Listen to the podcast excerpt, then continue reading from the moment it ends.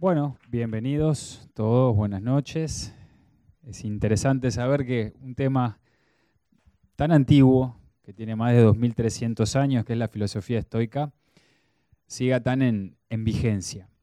Y sin duda que hace ya más de una década se ha puesto de moda el estoicismo, a pesar que nosotros como Escuela de Filosofía, que nacimos en el año 1957, forma parte de nuestro programa de estudio, de nuestros cursos.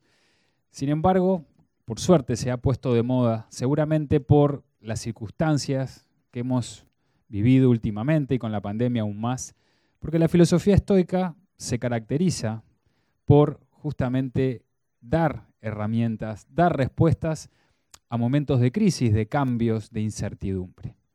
Pero vamos a, ver en la primera, en la primera diapositiva cómo en el último tiempo, a partir del año 2014, 2016, 2017, han salido libros, muchos son bestseller, que retoman esta filosofía estoica.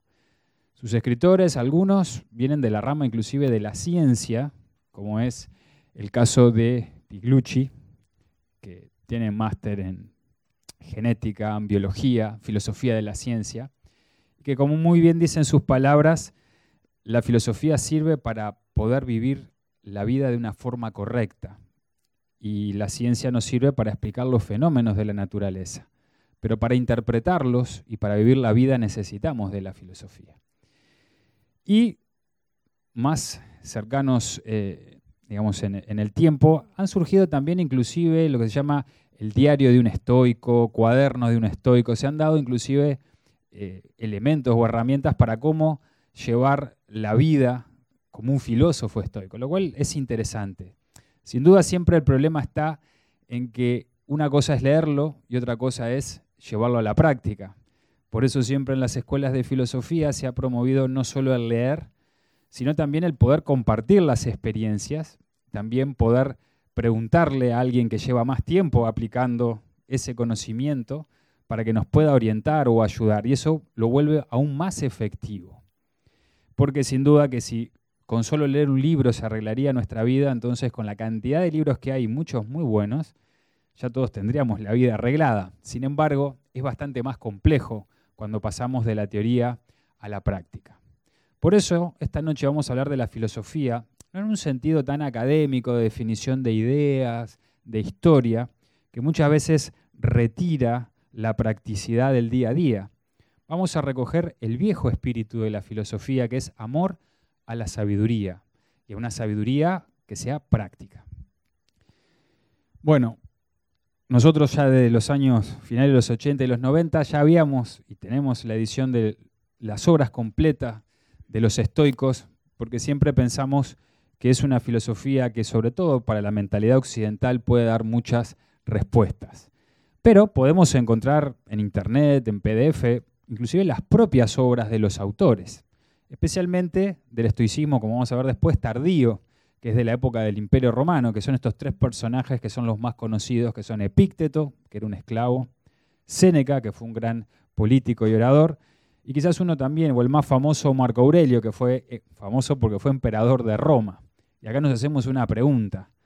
Un esclavo, que era Epícteto, y un emperador que tienen la misma filosofía y hablan de las mismas cosas. Vamos a ver un poquito cómo surge la filosofía estoica, porque no surge simplemente por casualidad o porque a alguien un día se le ocurrió, sino que es fruto de una síntesis del pasado también, del conocimiento de otras corrientes y escuelas de filosofía. El que funda el estoicismo es Zenón de Sitio.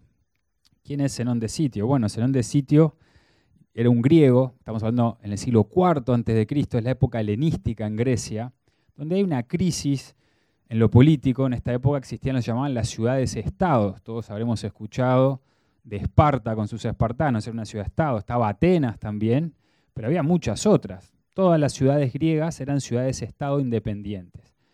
Hay una crisis, ¿por qué? Porque, bueno, está posteriormente, o mejor dicho, Alejandro Magno va a conquistar todas esas ciudades y Grecia, a partir de este siglo IV y a finales, va a entrar en crisis y va a perder esa hegemonía que tenía sobre todo el mundo occidental. Entonces la filosofía busca, de alguna manera, respuestas prácticas para enfrentar los problemas del momento. Ya no tanto profundizar sobre elementos quizás a veces muy metafísicos, que sí son interesantes e importantes, pero que nos alejan de las preguntas que todo ser humano tiene. ¿Cómo puedo ser feliz? ¿Cómo puedo ser más libre? ¿Cómo puedo dominar el miedo?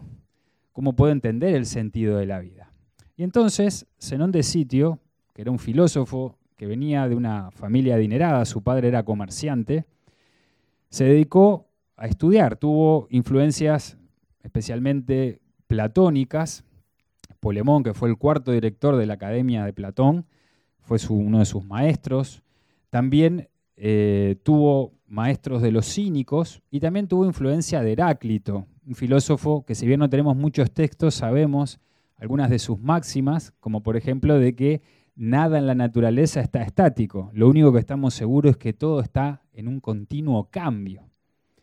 Y entonces él va a hacer una síntesis de todas estas filosofías a una forma ecléctica para lanzarla, adaptarla a un nuevo momento histórico. ¿Qué ocurre? Bueno, va a ocurrir que esta filosofía se va a desarrollar en Grecia, pero en, un primer momento, pero va a cobrar fuerza y es donde se va a desarrollar, que va a ser en Roma, en la época de la República Romana y posteriormente en el Imperio Romano.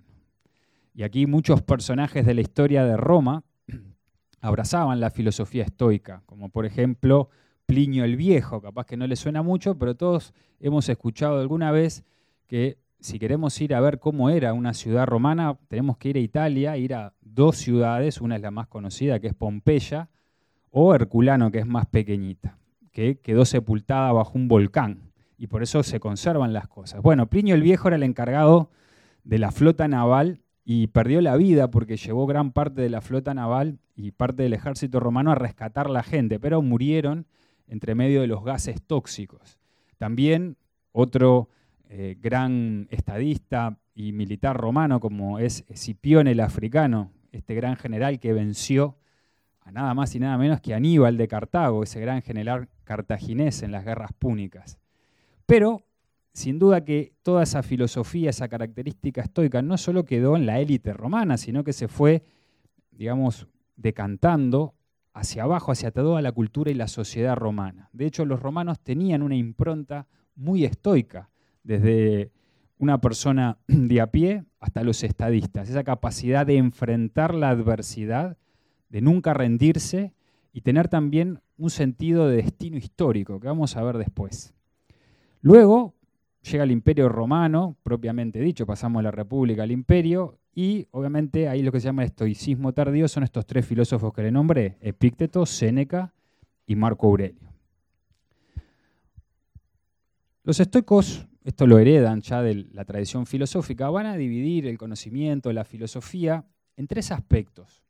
Por un lado, la física, que está en relación con el ser humano y la naturaleza, o sea, cómo nos relacionamos con la naturaleza.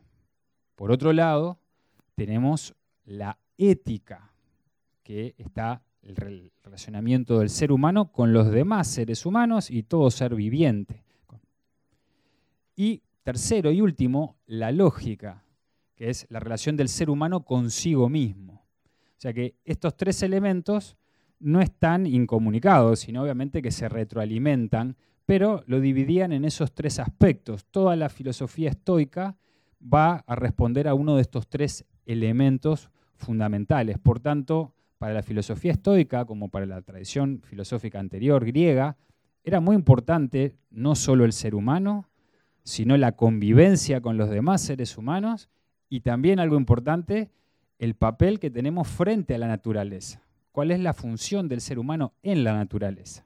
Esto nos puede llamar la atención porque hoy, modernamente, uno de los problemas que tenemos es la contaminación, la ecología. Ahora estamos con el tema del agua, tenemos poca agua, pero no solo en Uruguay. A nivel mundial hay un problema hídrico del agua dulce. Y quizás nos lleve a replantear o reflexionar cuál es nuestro papel como seres humanos, como humanidad, y cómo vivimos y cómo se hace sostenible la vida en nuestro planeta, en nuestra tierra, o como lo llamaban los antiguos, nuestra madre tierra. Y otro tema también importante es algo propio de nuestro mundo, cómo nos relacionamos, cómo convivimos en nuestro trabajo, en nuestra familia, con nuestros amigos, si tenemos una pareja. Y un problema aún mayor, cómo convivimos con nosotros mismos, cómo podemos de alguna forma armonizar o poder coordinar lo que pensamos, lo que sentimos y a su vez lo que hacemos.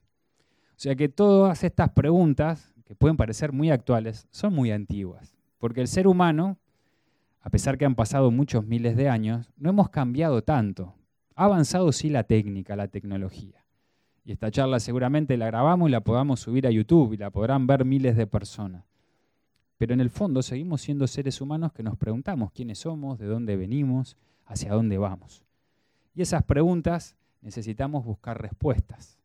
Y esas respuestas, como nos va a decir la filosofía, empieza dentro de nosotros mismos. Por eso dice aquí, conócete a ti mismo, que es lo primero que tenemos que hacer. Vamos a ver, del punto de vista de la física, esto es importante, los estoicos van a considerar a la naturaleza, al universo, como un ente inteligente, que tiene un orden cósmico, tiene una inteligencia, le van a denominar logos. Esto obviamente lo hereda ya de la tradición platónica y anterior pitagórica, pero ellos van a sostener esto. Esto es importante. ¿Por qué? Porque este universo ecosistema tiene un orden y tiene a su vez dos leyes fundamentales. Dos leyes fundamentales. Una es una ley de finalidad. ¿Qué quiere decir esto? Que todo en la naturaleza, el universo entero, tiene una finalidad, un destino. Y ese destino es el bien. Pero claro, hay que explicarlo, porque a veces uno lee los estoicos y dicen el bien, pero ¿qué es el bien? Quiere decir que todo está en evolución, el ser humano y todo lo que está manifestado. Y ese bien es alcanzar un perfeccionamiento cada vez mayor de todos los componentes que conforman la naturaleza. Y el ser humano, por tanto, no es un agente externo al universo, sino que forma parte y tiene que entender cuál es su papel, como decíamos hace un momento.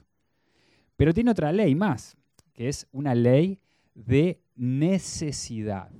¿Qué quiere decir una ley de necesidad? Que nos dicen que todo lo que ocurre en la naturaleza tiene una causa y esa causa es necesaria para cumplir qué? Para cumplir la evolución.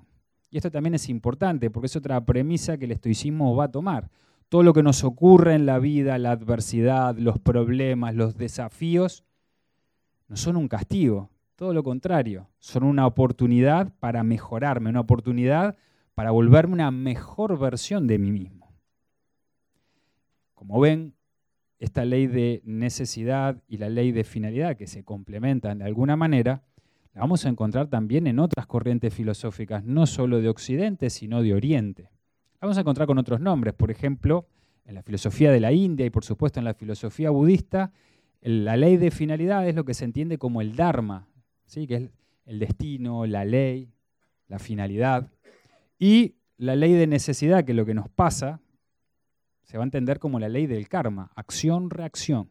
Todo lo que nos ocurre es para poder tomar conciencia de lo que estamos haciendo de manera equivocada. Todo lo que nos duele, es, hay que aprender algo de eso.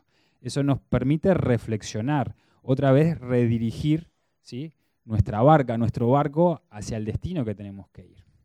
Entonces, teniendo en cuenta esto, es importante, ¿por qué? Porque a partir de aquí, de cómo entendemos el universo y hacia dónde nos dirigimos, es como nosotros vamos a tomar también nuestras acciones nuestros pensamientos. Y acá esto nos va a dar un primer norte. Nos van a decir eh, Séneca que el tener un norte, un destino, es como las estrellas que guían a los navegantes. O sea, si no tengo a dónde, si no tengo una estrella a dónde dirigirme, no voy a ir a un buen lugar. También otra frase de Séneca muy bonita que dice que no hay vientos favorables para aquel que no sabe a dónde se dirige, porque si no tengo claro a dónde me voy a dirigir, entonces tengo que encontrar ese sentido de la vida. Y ese sentido de la vida no es individual y separado del resto de la naturaleza, formamos parte de la naturaleza. Y acá los estoicos nos van a hablar, y esa la, la filosofía es muy interesante en la forma como lo, lo explica. Nos van a decir que van a haber cosas que están bajo nuestro control y otras cosas que están fuera de nuestro control.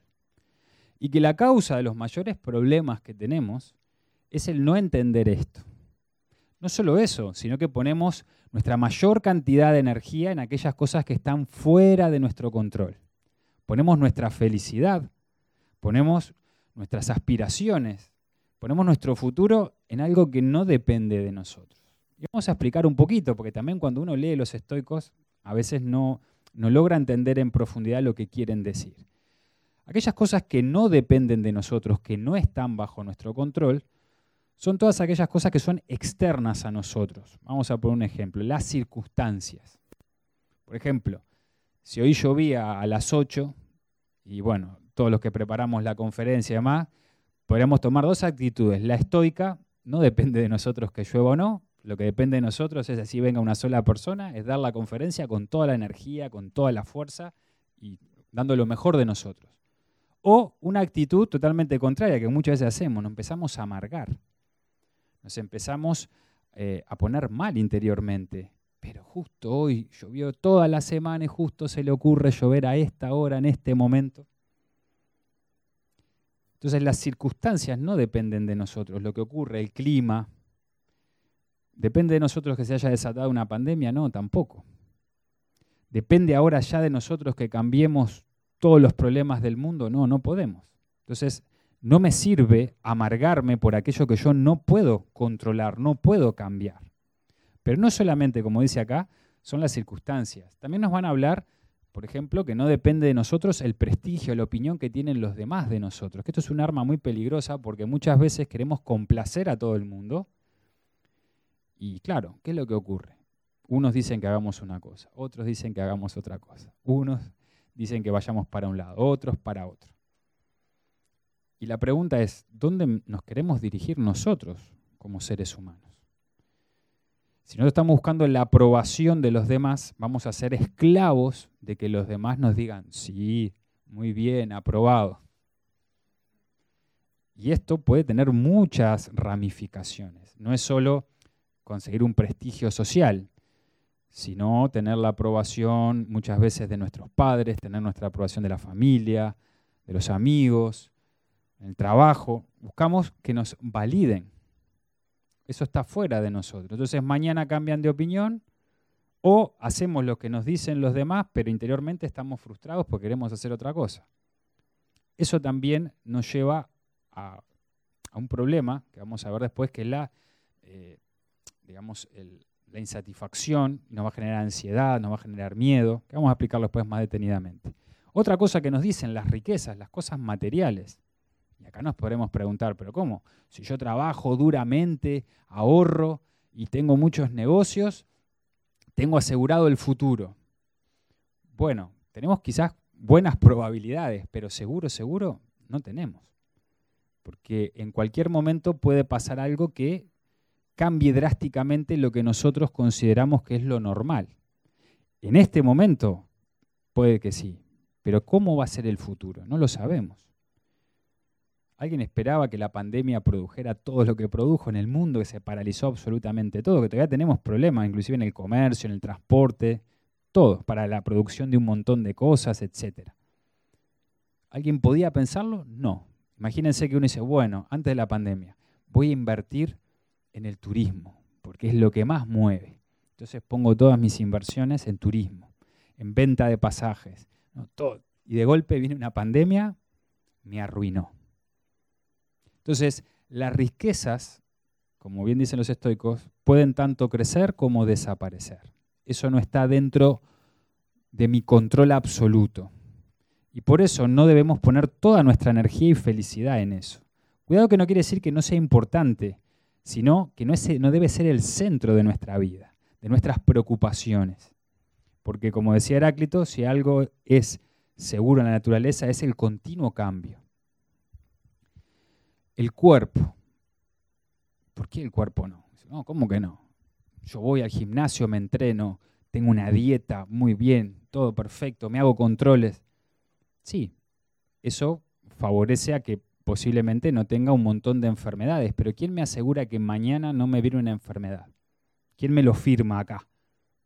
Si pongo toda mi, toda mi felicidad o mi ambición en el cuerpo o me relaciono o me siento de alguna forma alguien que ha conseguido algo solo por mi cuerpo, hay algo que es normal y natural y es ley de la naturaleza, que el cuerpo va a envejecer. Y no solo eso, sino que vamos a morir. Muchas veces cuando se lee a los estoicos, una mala interpretación, se dice que los estoicos son lúgubres, resentidos, pesimistas. No, tratan de ser realistas. Y por eso hablan mucho de la muerte. Los estoicos recomendaban a veces ir a un cementerio y caminar y mirar las tumbas para recordar que todos vamos a ir ahí. Porque a veces vivimos y perdemos el tiempo, que para todos los filósofos siempre ha sido el elemento o la riqueza más importante, en cosas que no dependen de nosotros, no están bajo nuestro control. Y aquellas que sí, que vamos a ver ahora, casi no las tocamos. Entonces, la muerte es el destino de todos.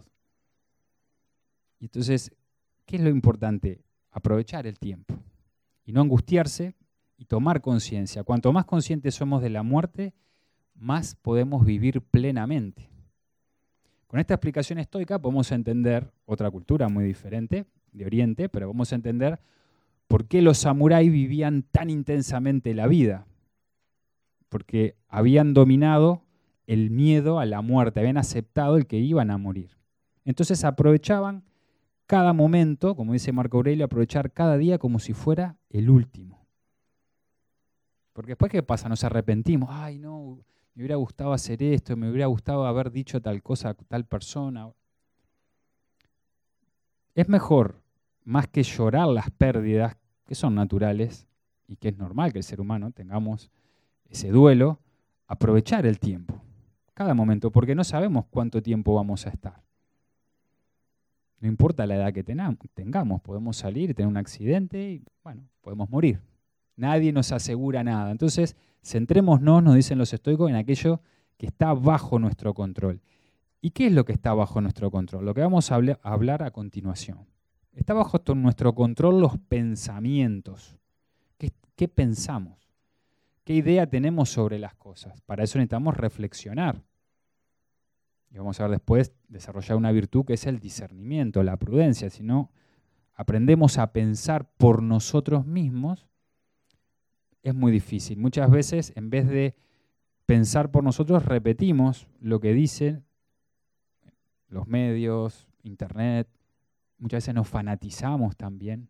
Vieron como muchas veces alguien publica un Twitter de no tiene nada que ver y abajo el hilo es cualquier cosa, es una, se, mezcla con política, con fútbol, una cosa, una especie de, locura fanatizada. ¿Qué pasa? No, no, no pensamos, no reflexionamos lo que estamos contestando, ni siquiera tuvimos unos minutos para tratar de entender qué quiso comunicar la persona, estemos o no de acuerdo. Pero primero hay que pensar. Y esto también nos pasa en las relaciones humanas. Alguien nos dice algo y en vez de, de pensar, más bien reaccionamos emocionalmente sin reflexión. Y muchas veces malinterpretamos lo que nos dicen. Y eso nos crea muchos problemas de convivencia. Pensamientos, opiniones, las acciones, eso depende de mí. ¿Qué quiere decir? Que si bien decíamos recién que lo que no depende de nosotros son las circunstancias, ¿qué depende de mí? ¿Cómo yo reacciono frente a las circunstancias? Entonces, si las circunstancias me dominan o yo me mantengo en el centro y hago lo que quiero hacer más allá de las circunstancias. Entonces, el estoicismo vuelve a un papel central al ser humano de decisión. Mi acción, eso sí depende de mí. ¿Cómo reacciono? Y esto lo vamos a ver muchas veces.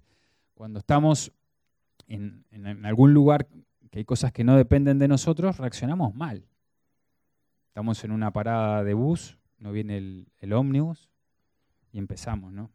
Ahí mirando el reloj, esperando el famoso 104 que nunca viene, y empezamos a insultar y a enojarnos. ¿Un estoico qué haría? Diría, depende de mí que el ómnibus venga ahora con un poder mental, no va a venir. Lo que depende de mí es qué voy a hacer. Bueno, o arranco a caminar, si tengo dinero tomo un Uber, un taxi, o simplemente me quedo, y dice el, filósofo estoico, aprovecho esta oportunidad para practicar la paciencia, el autocontrol. O sea que una desventaja se vuelve una ventaja porque ahora yo voy a entrenar. El estoico, la filosofía estoica nos habla de un entrenamiento constante en la vida para fortalecernos, mejorarnos. Lo mismo ocurre si estamos en el tránsito muchas veces, queremos que, el auto le salgan alas y poder volar por encima y no podemos. ¿Por qué me enojo? Si es algo que yo no puedo controlar. O sea, es tonto, es una pérdida de energía. Esto es lo que nos dice el estoicismo. Y eso nos lleva a uno de los males que obviamente nos afectan mucho modernamente, que es la ansiedad y el miedo. Estamos ansiosos porque queremos controlar lo que no está bajo nuestro control. Estamos ansiosos. ¿Lloverá? ¿No lloverá? ¿Pasará esto? ¿No pasará? ¿Me llamará? ¿No me llamará? Es otra persona, yo no puedo controlar a la otra persona. Nos sería más fácil en el mundo si controláramos y todos hicieran lo que nosotros queremos. Controláramos el clima, las personas, las reacciones, pero eso no es así. Entonces, eso nos genera ansiedad, porque nos ponemos ansiosos sobre el futuro.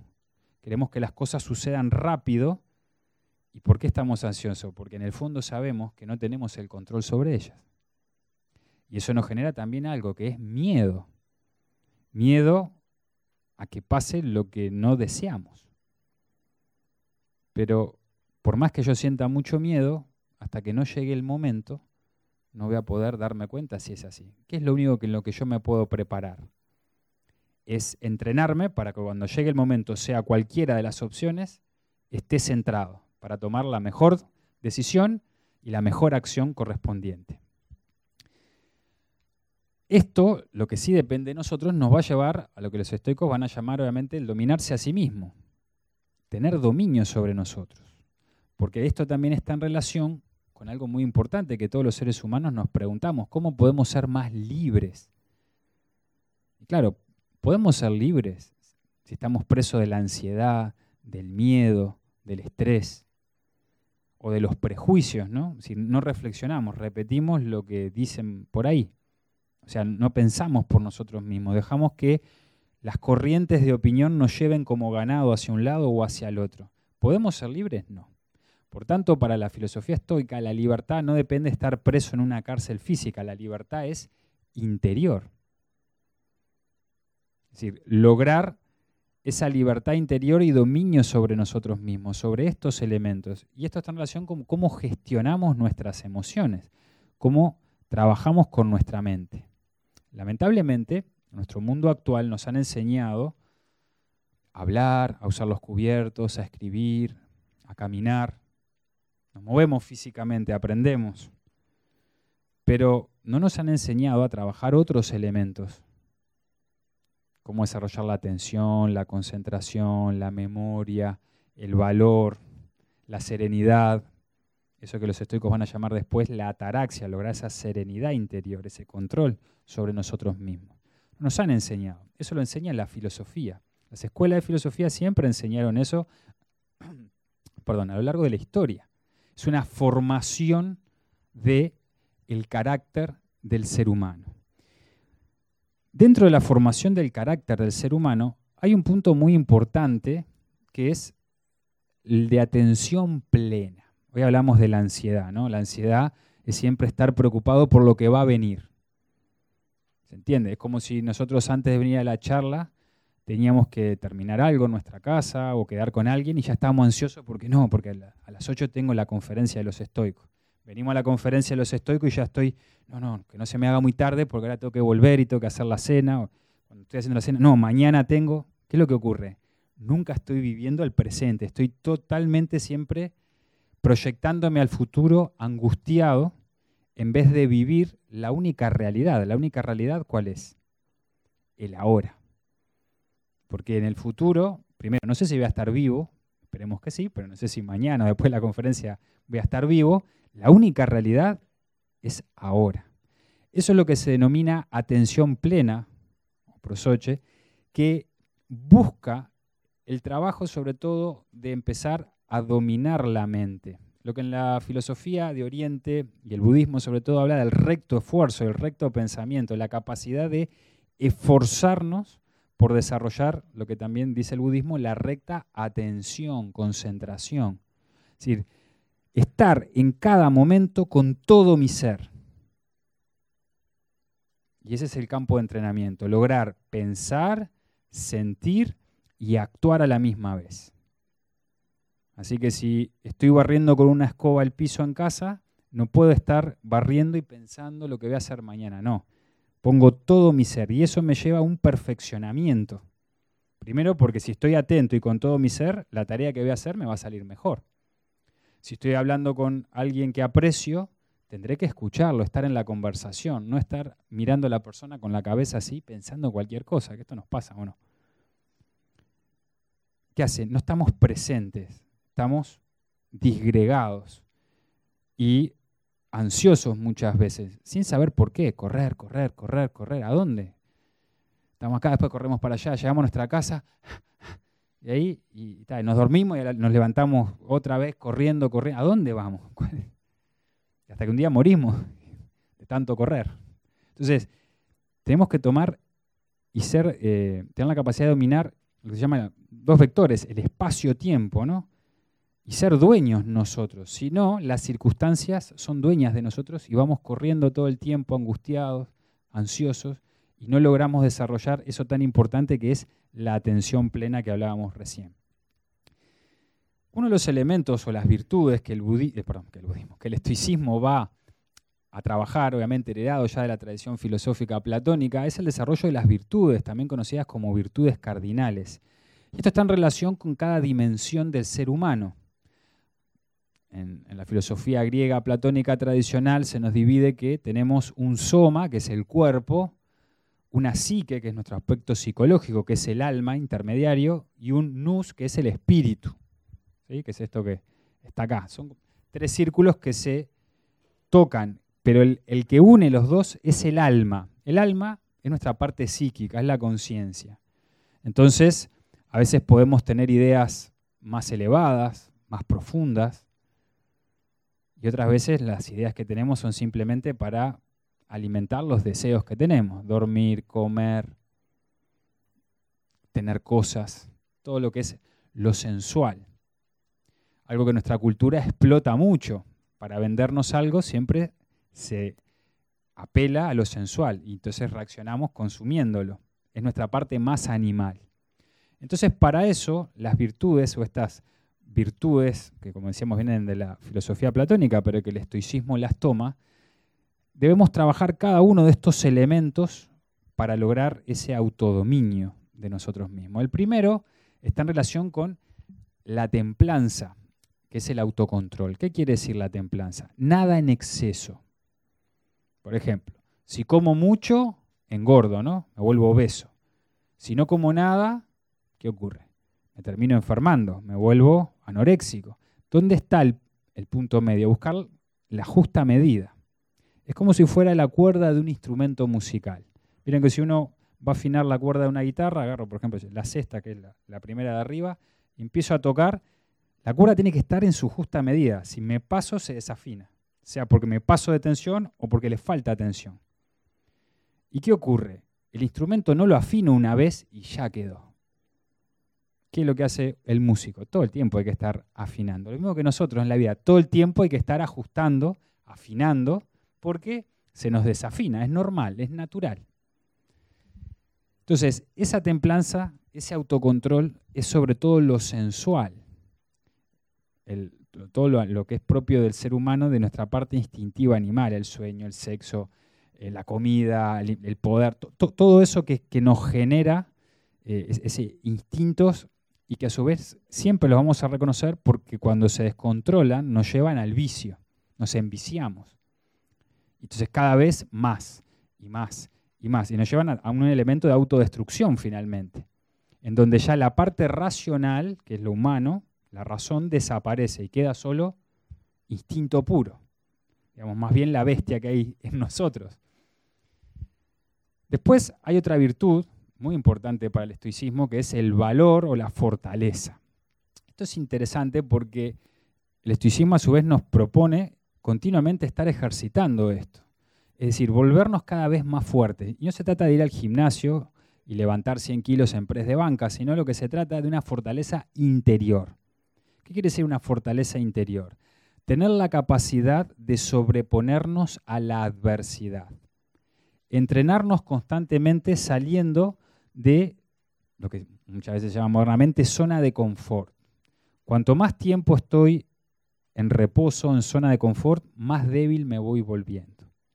¿Y cómo entreno la fortaleza? Primero que nada, aceptando una cosa importante, que es la responsabilidad de nuestra propia vida. No hay nada más irresponsable o inmaduro que no tomar responsabilidades. Al no tomar responsabilidades no puedo aprender, no me puedo poner a prueba, no me puedo desarrollar. Por eso es tan importante que quien es responsable tiene un grado de fortaleza. ¿Por qué? Porque es capaz de responder, de ahí viene la responsabilidad, por las tareas o las actividades que se ha comprometido a hacer. Y a mayor fuerza, más responsabilidad, más capacidad de hacer más cosas. O sea que a mayor fortaleza y responsabilidad podemos desarrollarnos como seres humanos en más campos. Y algo importante, que es fundamental, para poder ayudar a otro ser humano, tengo que ser fuerte, porque el que es débil pide. Solo los fuertes pueden dar. Esto es importante también entenderlo. La fortaleza no solo nos sirve individualmente, sino aún más importante colectivamente. Entonces el fuerte puede ayudar al débil. Pero no solo lo ayuda en un momento, sino que le enseña cómo debe fortalecerse. Eso es lo que hace la naturaleza, claro, a través del instinto. ¿no? Entonces vemos la naturaleza como una mamá leona educa a sus cachorros leones a que tengan que cazar, correr, alimentarse, y cuando ya están maduros, los abandona.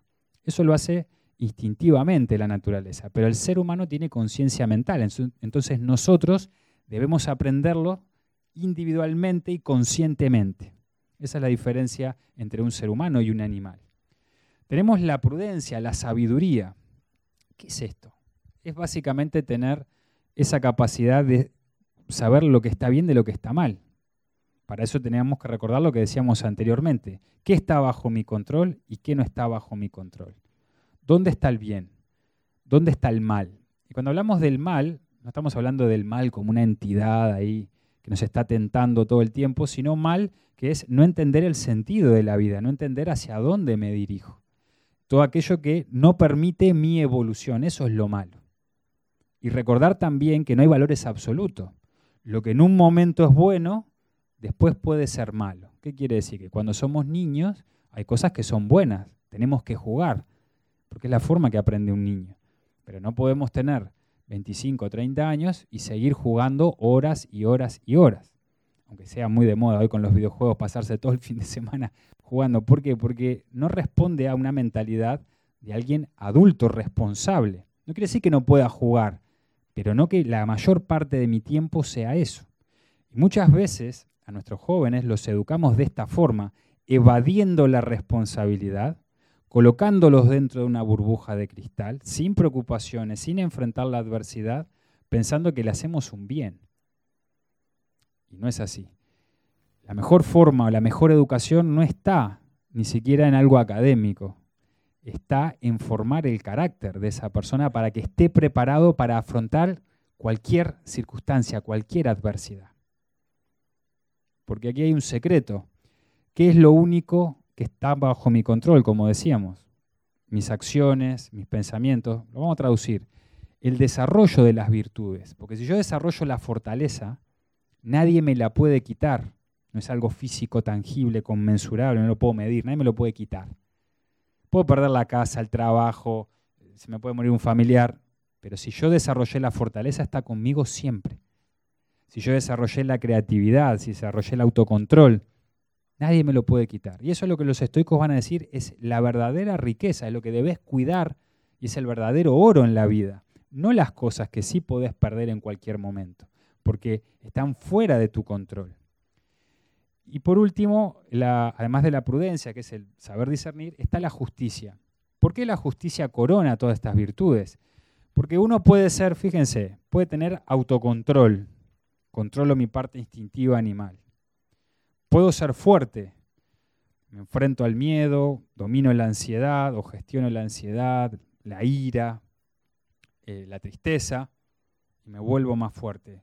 Enfrento la adversidad puedo discernir, desarrollo la inteligencia por dónde ir, pero todo eso lo puedo usar de una manera egoísta. Es decir, puedo ser más fuerte para aplastar a los más débiles.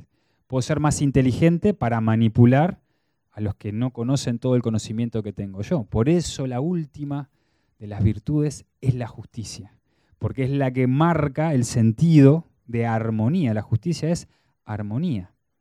Es lo que decíamos hoy, la finalidad, porque donde, donde está la justicia, como nos dice Platón, está el bien, está lo bello, lo justo, lo verdadero. Entonces, la justicia siempre va en busca de el bien. Y para los estoicos, el bien no es individual, siempre se busca el bien común. Nos dice Marco Aurelio, lo que es bueno para la colmena es bueno para la abeja. Pero cuidado, que no todo lo que es bueno para la abeja quiere decir que sea bueno para la colmena.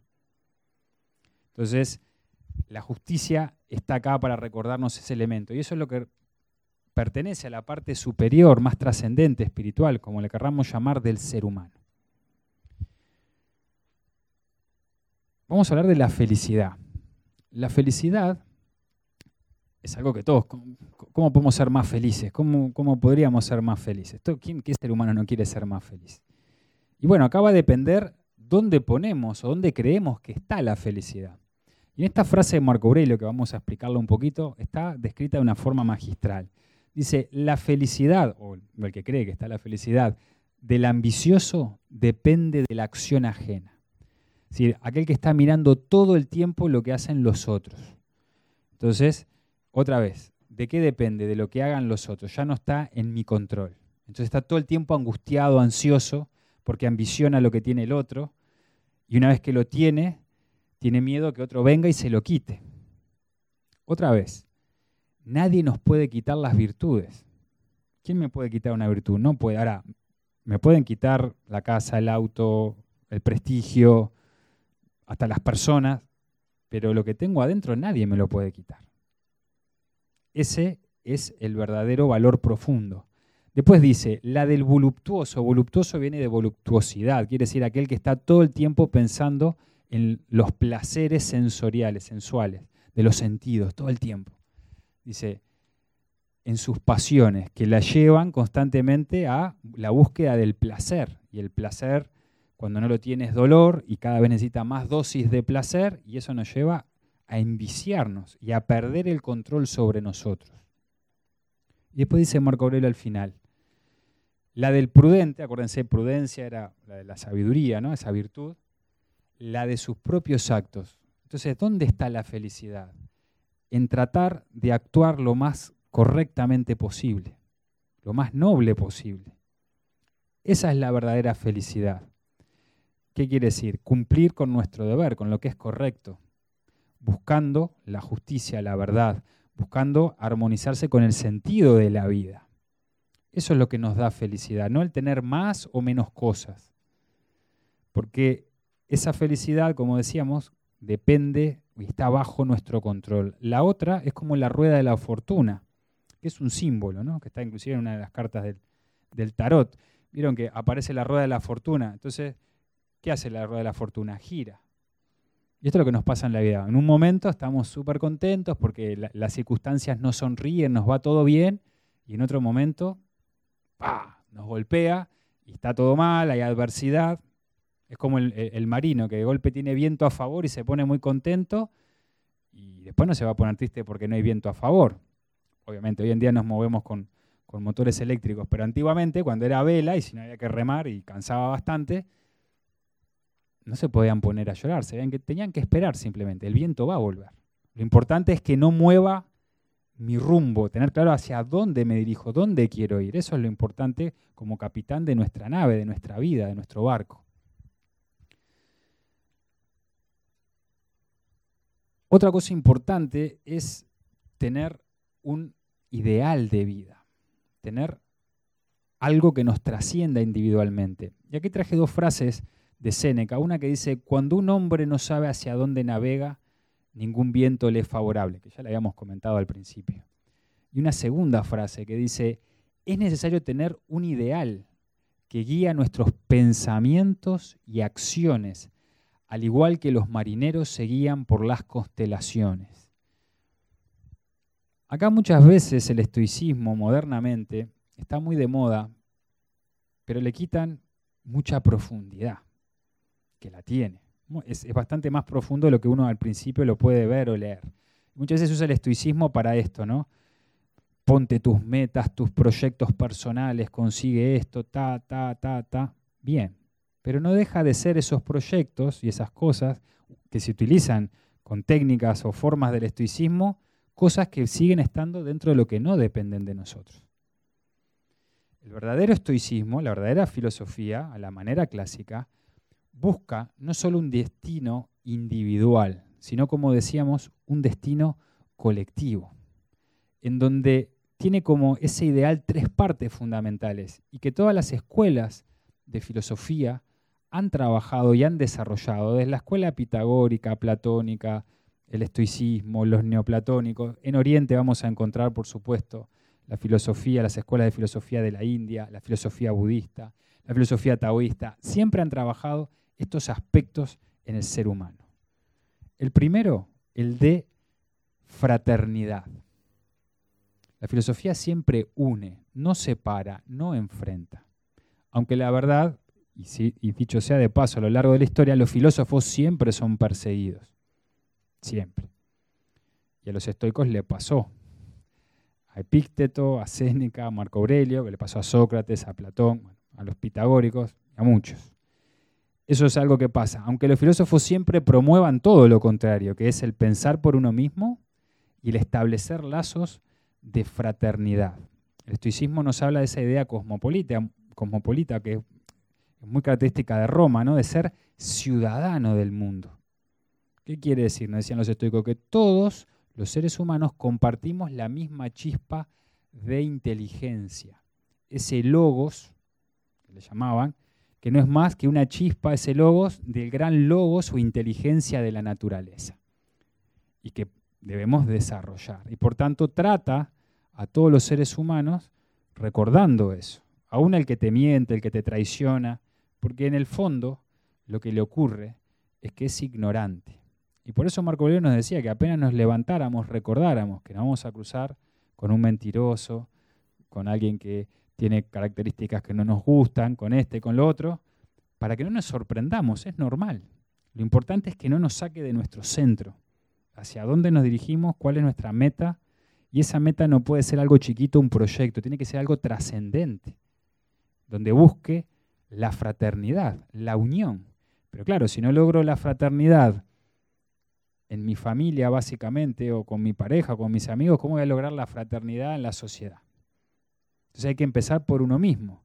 No logramos la fraternidad con nosotros mismos, pensamos una cosa, sentimos otra, actuamos diferente.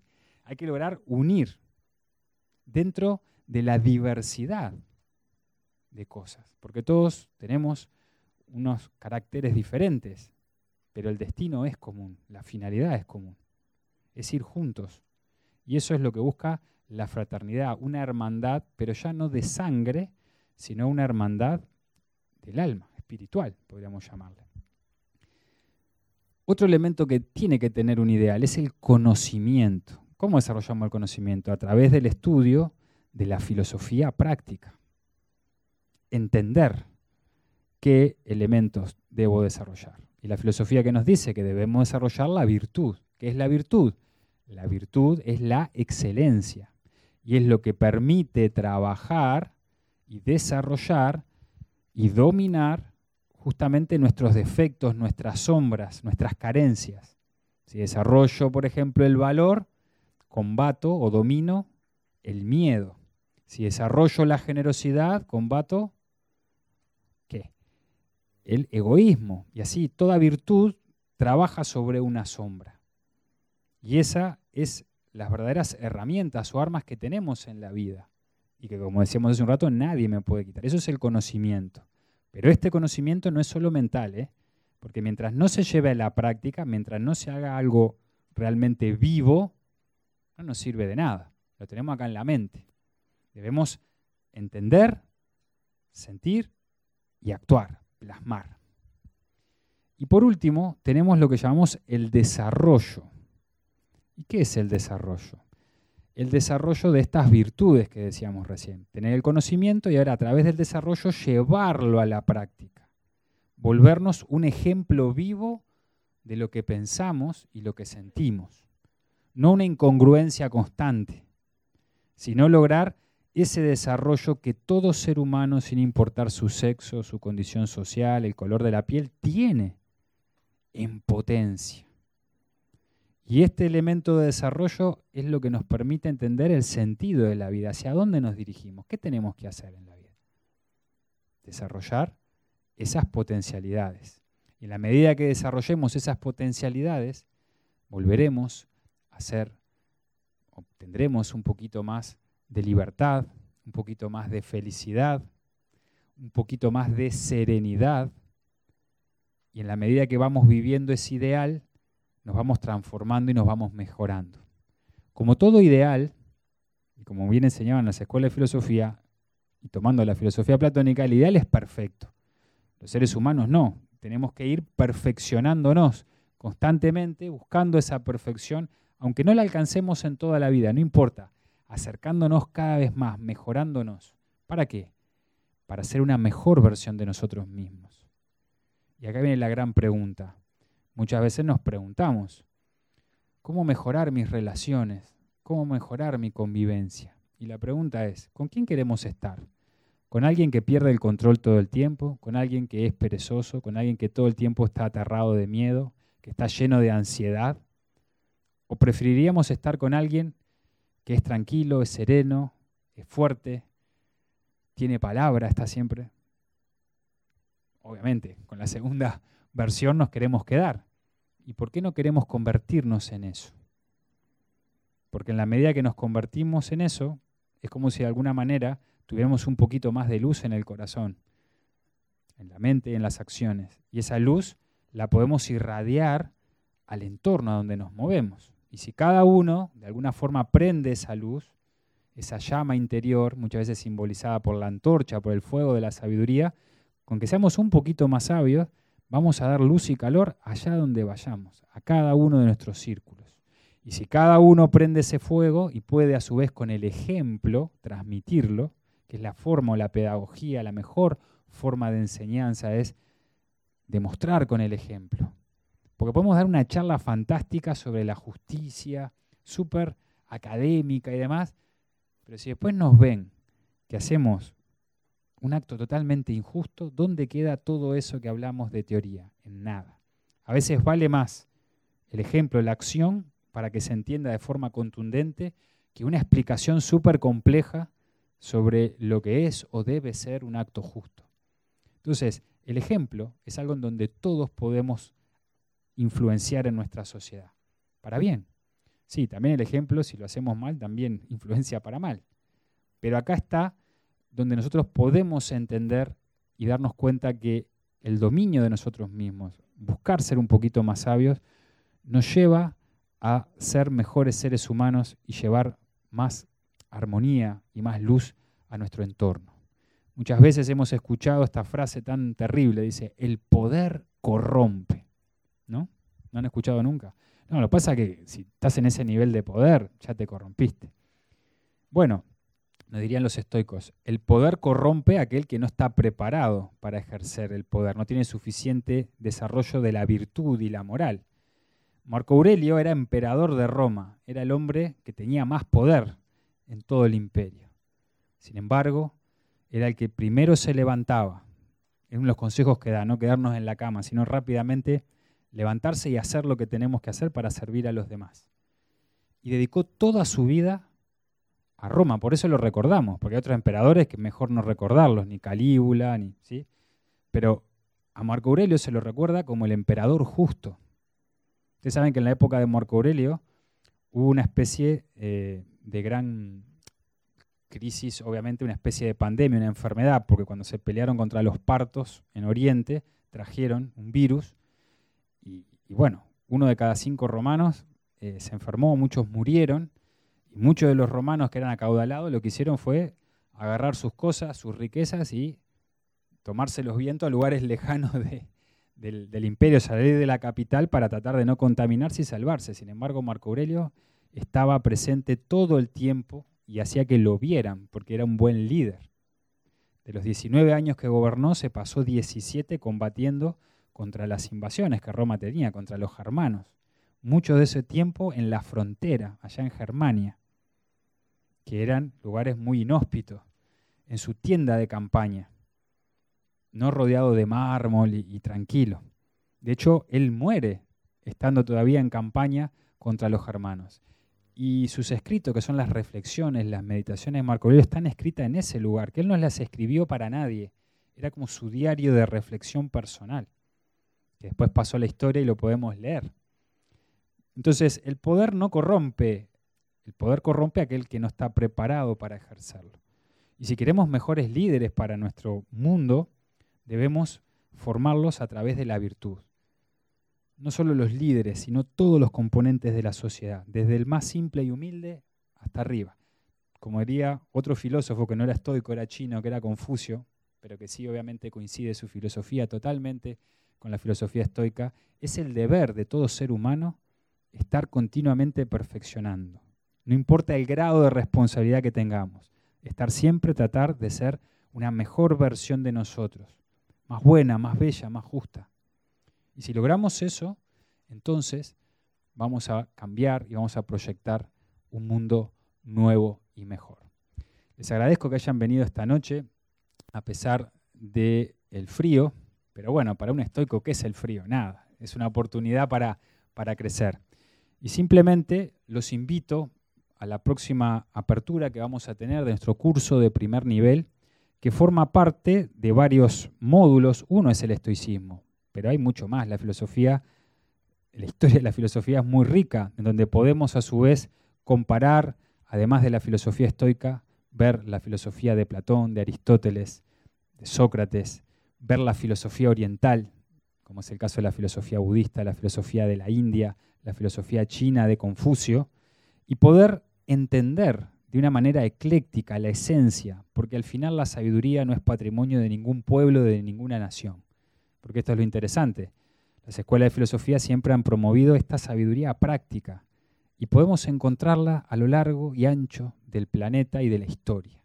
Poder rescatar esa riqueza es lo que buscamos y Nueva Acrópolis como escuela de filosofía busca transmitirlo.